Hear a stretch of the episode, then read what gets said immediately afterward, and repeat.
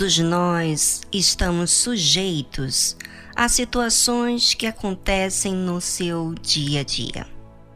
Problemas, dificuldades, oportunidades e perigos. Mas o que geralmente acontece no dia? Normalmente, deixamos que essas situações nos leva a uma condição. E aí, sem perceber, vem aquela preocupação sutil, tristeza por estar ainda vivendo na mesma dificuldade. E aí você pergunta: por que estou passando por isso outra vez? Não sabe? Ah, hoje essa pergunta não vai mais ficar fazendo minhocas na sua cabeça. E por que não? Porque você vai ouvir o que Jesus fala a esse respeito.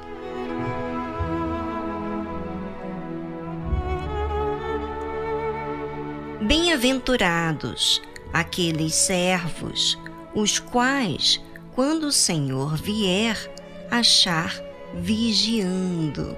Lucas capítulo 12, versículo 37.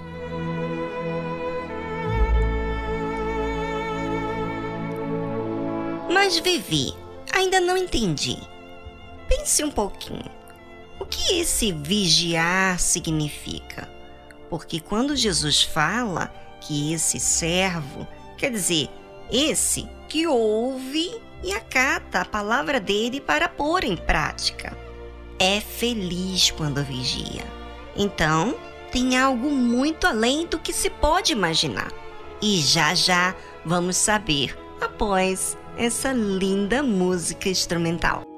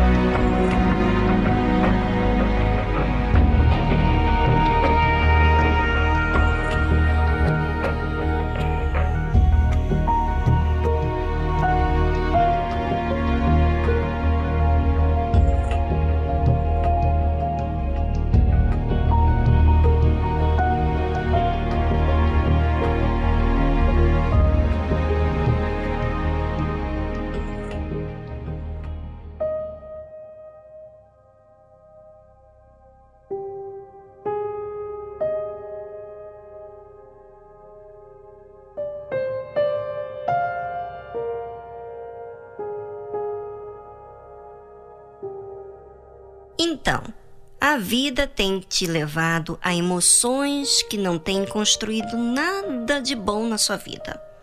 Mas pode-se ter algo de bom para você aprender e fazer algo a respeito. Algo que você não costuma fazer na sua vida. E o que é? O vigiar. Como Jesus disse: Bem-aventurado aqueles servos os quais, quando o Senhor vier, achar vigiando. E quando Jesus menciona isso de bem-aventurado, ele fala de forma exclamativa, tipo com alegria.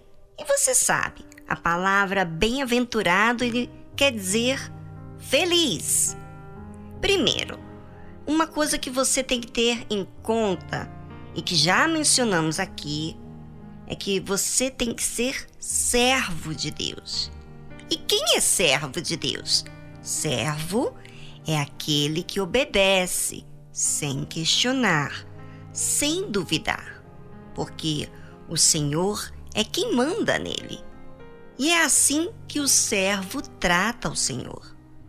Mas existe servo que ouve, mas às vezes deixa se despistar com algumas situações. E aí a emoção toma o controle. Por isso que Jesus disse: Bem-aventurados aqueles servos, os quais, quando o Senhor vier, achar vigiando. O que está por detrás de vigiar que faz esses servos felizes? Ai, a gente tem que saber, pelo amor de Deus. Bem, quando vigiamos, nós nos observamos mais, reparamos mais detalhes em nós mesmos que antes passavam desapercebido. E por que passava desapercebido? As emoções não nos deixavam prestar atenção naquilo que precisávamos vigiar, é o nosso lado emotivo. Quando eu vigio, eu verifico, eu fiscalizo, eu supervisiono, eu controlo, em outras palavras, a emoção vem, porque eu não sou feito de tijolo, mas como eu estou me observando para aquela tendência que eu tenho, então eu controlo. E uma coisa, uma outra coisa interessante, quando eu vigio, é que eu guardo, protejo, e se a minha vigilância está relacionado à minha alma, alma quer dizer as emoções. Então, eu vou guardar as palavras de Jesus e vou ficar observando em me policiar naquilo que devo atentar. Exemplo disso, a ansiedade. E que interessante. Quer dizer que se eu me controlar, guardar as palavras do Senhor Jesus, eu serei feliz. Sim, muito! E por quê? Porque esse cuidado é um zelo à sua alma, é uma prevenção do mal, da dúvida, dos maus pensamentos que antes queriam ser seu dono, mas não deixa de te observar, porque essa vigilância é sim se amar.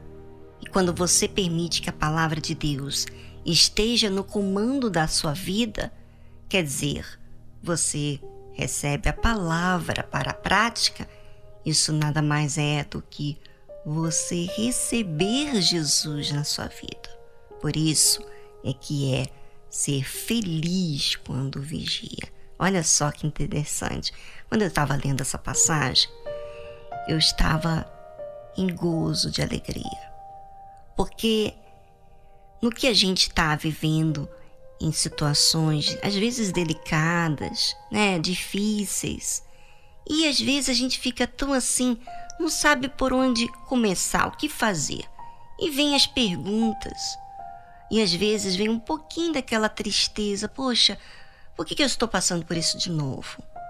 E Deus responde: Olha, se você vigia, as minhas palavras vão estar em você. Quer dizer, eu vou estar em você. Agora, você tem a escolha. Ou você crer, e você sabe que crer é uma escolha, não é uma opção. É uma escolha. Você escolhe crer ou não. Ou você escolhe crer ou você escolhe não crer. A escolha é sua. A vida é sua.